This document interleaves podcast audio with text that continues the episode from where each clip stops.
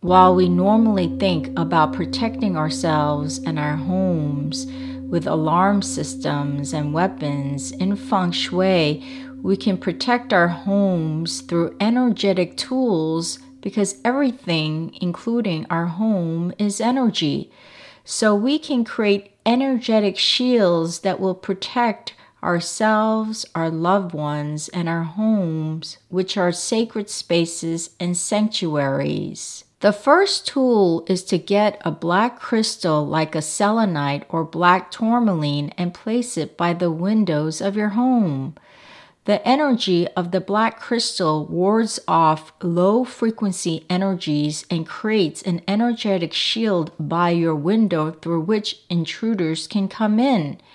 As you're placing these crystals by your windows, make sure you say an intention. With this crystal, my home, my family, and I are protected and shielded from all invasions. Another tool is to take a piece of paper and write, Thank you for protecting me, my family, and my home, and put the paper aside. Then, in a bowl, take some dried eggshells and crush them into smaller pieces. Add salt to the eggshells and mix them up. Then, as you transfer the eggshell and salt to another bowl, bury the piece of paper into the mixture. Then take the bowl and place it by the entranceway of your front door.